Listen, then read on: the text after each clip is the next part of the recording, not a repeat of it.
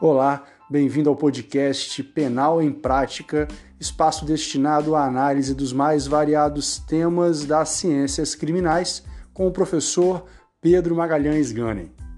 Siga o nosso perfil no Instagram, arroba Pedro Maganem. Grande parte das ações penais e das prisões no Brasil decorre do tráfico de drogas motivo pelo qual então se torna um dos crimes mais importantes do nosso dia a dia, tanto da teoria quanto da prática penal. E o tráfico privilegiado, como é comumente chamada a causa de diminuição do artigo 33, parágrafo 4 da Lei de Drogas, assume uma importância ainda maior tendo em vista que o seu reconhecimento, a sua aplicação né, dessa causa de diminuição, faz com que diversas consequências surjam na aplicação da pena, seja com a possibilidade de fixação do regime aberto, seja até mesmo com a possibilidade de afastamento da hediondez, né, ou da, do, do fato de se tratar de um crime equiparado ao hediondo, né? Então, esse é o motivo pelo qual nós, nesse episódio do podcast Penal em Prática, analisaremos o tráfico privilegiado, que, como eu disse, é uma causa de diminuição, analisada na terceira fase da dosimetria, que está no artigo 33, parágrafo 4 da Lei 11343 de 2006 como é conhecida a lei de drogas. O primeiro ponto que a gente precisa abordar, então, diz respeito justamente à natureza jurídica desse tráfico privilegiado. Na verdade, nós não estamos diante de um crime tecnicamente privilegiado porque para se tratar de um crime privilegiado, é preciso que as penas mínima e máxima sejam inferiores ao tipo que dele decorre. Então, por exemplo, o homicídio e o infanticídio. Na conduta do homicídio, nós temos matar alguém. No infanticídio, a conduta é a mesma, matar alguém. Todavia, os sujeitos passivo, ativo e passivo são próprios, são qualificados, exigindo que o sujeito ativo seja a mãe e o sujeito passivo seja o recém-nascido, né? ou ser nascente. Só que o que, que, acontece? Apesar do infanticídio e do homicídio tratarem da mesma conduta, que é matar alguém, o infanticídio tem penas mínima e máxima significativamente inferiores ao crime de homicídio, que está no artigo 121, e o infanticídio no artigo 123 do Código Penal. Então, o infanticídio, apesar de estar, de ser um tipo penal autônomo, né, constante em um outro artigo, tipificado em outro artigo, ele é um crime privilegiado quando se comparado com o homicídio. No nosso caso aqui, do artigo 33, parágrafo 4 da Lei de Drogas, que as pessoas elas têm o hábito de chamar de tráfico privilegiado, nós não estamos diante de um crime privilegiado, e sim de uma causa de diminuição de pena, que pode levar a pena né, a ser reduzida de um sexto a dois terços, de acordo com a fixação da pena base, a aplicação das agravantes, das atenuantes e das agravantes, e na terceira fase, então, a aplicação das causas de diminuição e de aumento, sendo que, se reconhecida a causa de diminuição do parágrafo 4, a pena pode ser reduzida de um sexto a dois terços. Tudo bem? Então é importante que nós estejamos atentos a isso, porque se efetivamente se tratasse de um crime privilegiado,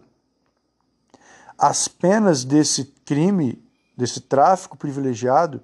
teriam que ser menores do que 5 anos na pena mínima e 15 anos na pena máxima, que é que são as penas atribuídas ao tráfico de drogas do artigo 33 caput e parágrafo 1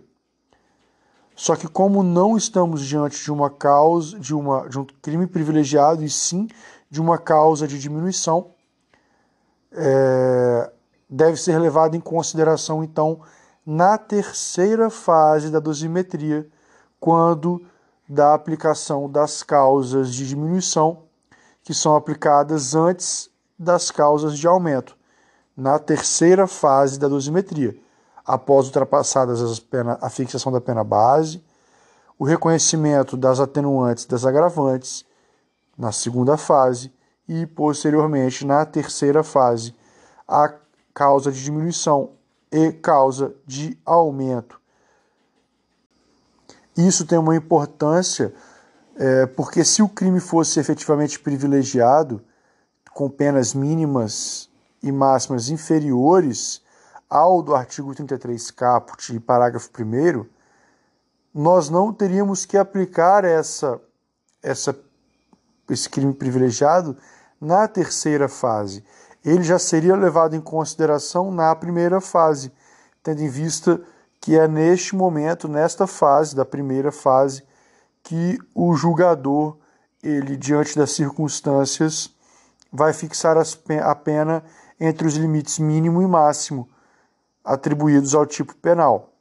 Então, como não estamos diante de uma figura privilegiada, e sim de uma causa de diminuição, de diminuição, aplica-se a pena do caput na primeira fase, verifica a presença de atenuantes e agravantes na segunda fase e, se presentes os requisitos do artigo 33, parágrafo 4 aplica-se também a causa de diminuição entre um sexto e dois terços. Depois de termos visto a natureza jurídica dessa figura, que na verdade é uma causa de diminuição e não um crime tecnicamente privilegiado, passamos agora para a análise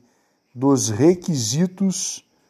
do artigo 33, parágrafo 4 da Lei de Drogas. O primeiro requisito é a primariedade. Ser primário é o mesmo que não ser reincidente, ou seja, quando da prática do tráfico de drogas, o agente não pode ter uma condenação definitiva transitada em julgado, uma condenação criminal. Lembrando que para ser reincidente é preciso que na data dos fatos o agente já tenha uma condenação penal definitiva transitada em julgado.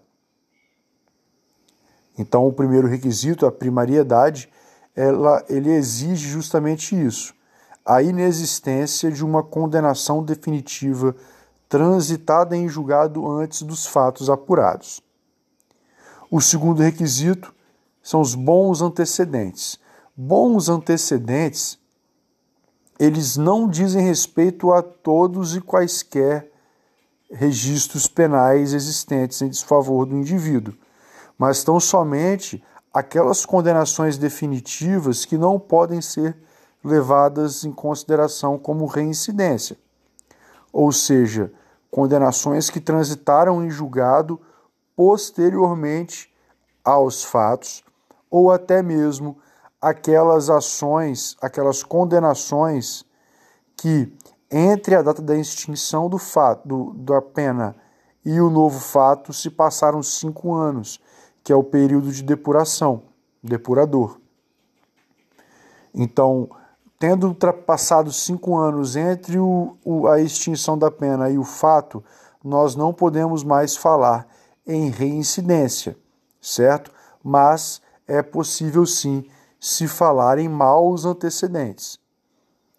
No caso do, do não integrar,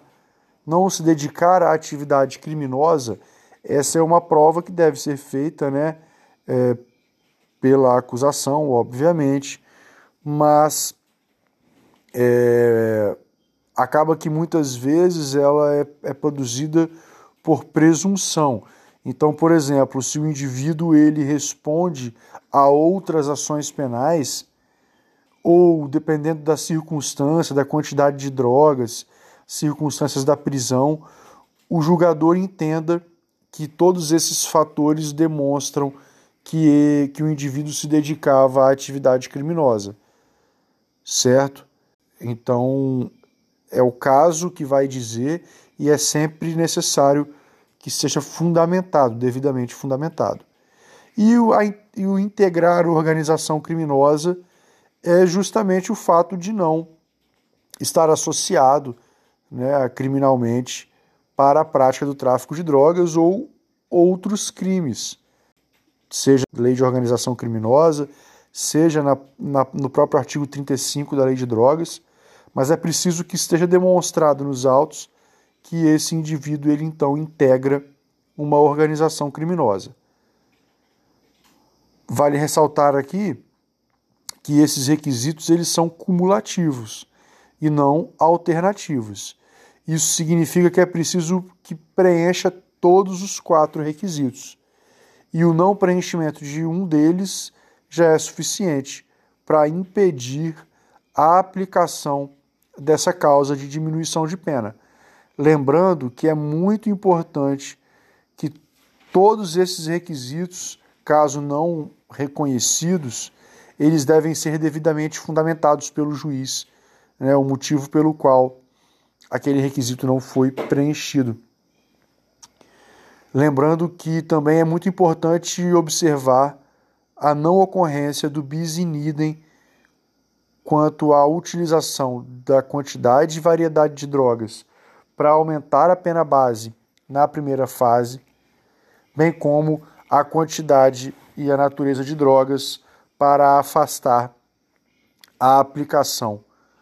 da causa de diminuição, né, tendo em vista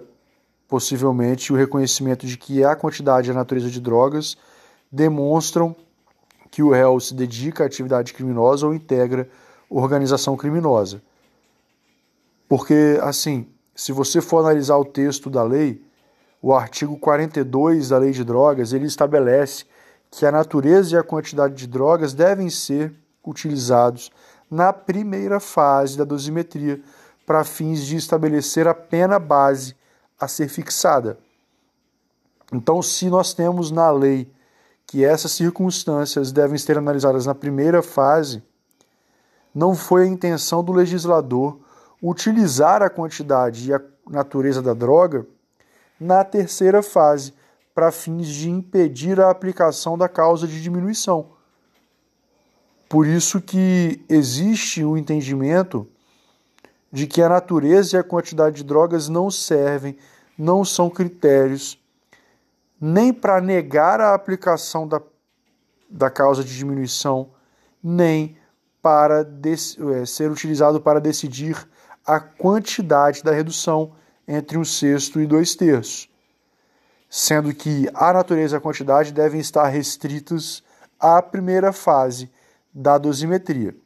Mas, de qualquer forma, como há decisões, tanto no STJ quanto no STF,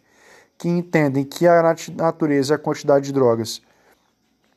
podem sim ser utilizados para vedar a aplicação da causa de diminuição e para servir como critério para a quantidade da diminuição, desde que não tenham sido também utilizadas na primeira fase, é, nós precisamos é, estar atentos então para justamente evitar esse bis in idem que é utilizar o mesmo fato duas vezes para punir o réu, certo? Então, é, quanto aos requisitos, eram esses os comentários que eu queria fazer para vocês, apenas destacando a necessidade de analisar a utilização da quantidade e natureza de droga, da droga na primeira e na terceira fase da dosimetria, o que não pode ser aceito sob pena de caracterização de bis in idem.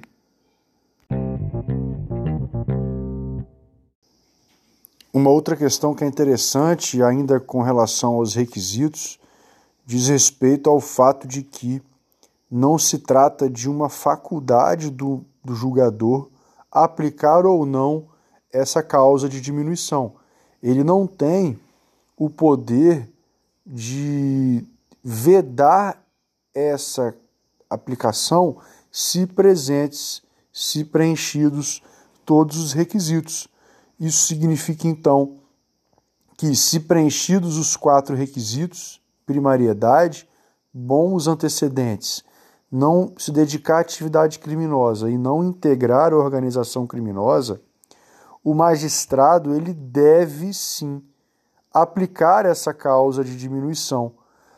sendo que o que está no seu arbítrio, na sua faculdade, é decidir a quantidade da diminuição entre um sexto e dois terços, mas não decidir se vai ou não aplicar essa causa de diminuição quando presentes os quatro requisitos do artigo 33, parágrafo 4. Estamos diante então de um poder-dever e não apenas um poder, porque quando nós analisamos o texto do artigo 33, parágrafo 4, ele diz que o juiz ele pode reduzir a pena de um sexto a dois terços. Só que esse pode ele não está relacionado à aplicação da causa de diminuição, e sim à quantidade da diminuição, que pode ser de um sexto a dois terços. Então a discricionariedade dele não está na aplicação ou não da causa de diminuição, e sim no quantum da redução. Com o reconhecimento dessa causa de diminuição e a aplicação na terceira fase da dosimetria, nós precisamos entender quais são as consequências dessa aplicação. A primeira delas, é, e uma das mais importantes, é a possibilidade de se levar a pena abaixo do mínimo legal. Essa é uma das possibilidades mais interessantes das causas de diminuição, porque ao contrário da, da primeira fase, que é na pena base, e da segunda fase, que são as atenuantes, as agravantes, sendo que nessas duas primeiras fases a pena não pode ser inferior ao mínimo e nem superior ao máximo, na terceira fase é possível que uma causa de diminuição reduza a pena abaixo do mínimo ou uma causa de diminuição aumente a pena acima do mínimo. Então, no caso da causa de diminuição do artigo 33, parágrafo 4 da Lei de Drogas, nós temos uma redução que varia de um, de um sexto até dois terços, ou seja, que pode levar uma pena mínima, né, caso seja fixada no mínimo, que é de cinco anos, ela pode ser elevada a quatro anos e dois meses ou um ano e oito meses. Isso significa que é possível sim é, fixar um regime aberto para cumprimento inicial de pena mesmo que a pena do artigo 33 caput parta de cinco anos, que possibilitaria então no regime semiaberto. Então imaginemos que uma redução de um quinto da pena mínima, caso fixado no mínimo, uma redução de um quinto levaria a pena a quatro anos, né, já levando ela para o regime semiaberto muito mais ainda quando estamos diante de uma redução de dois terços, que leva essa pena para um ano e oito meses, estando ainda mais clara a fixação do regime aberto. Uma outra questão também interessante é que afasta a hediondez do crime. Então nós não estaremos mais diante de um crime equiparado a hediondo, como é o caso do tráfico de drogas se reconhecida essa causa de diminuição, ela entra dentro do rol dos crimes comuns. Com isso, uma das principais modificações diz respeito à progressão da pena. Ela não mais progredirá na fração no percentual de 40% ou 60% se reincidente, e sim na fração de 16% que seriam os crimes praticados sem violência ou grave ameaça, né? no caso de primário, e 20% no caso de reincidente. Então, essas são as duas principais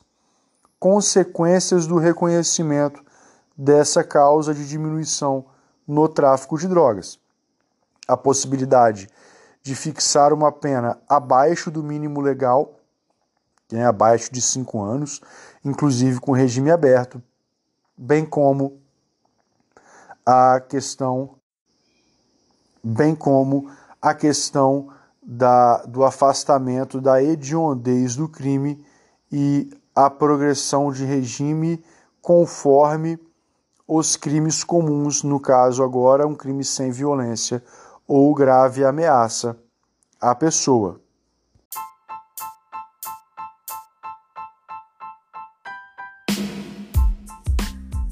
E é assim que nós encerramos mais esse episódio. Obrigado pela companhia e até a próxima.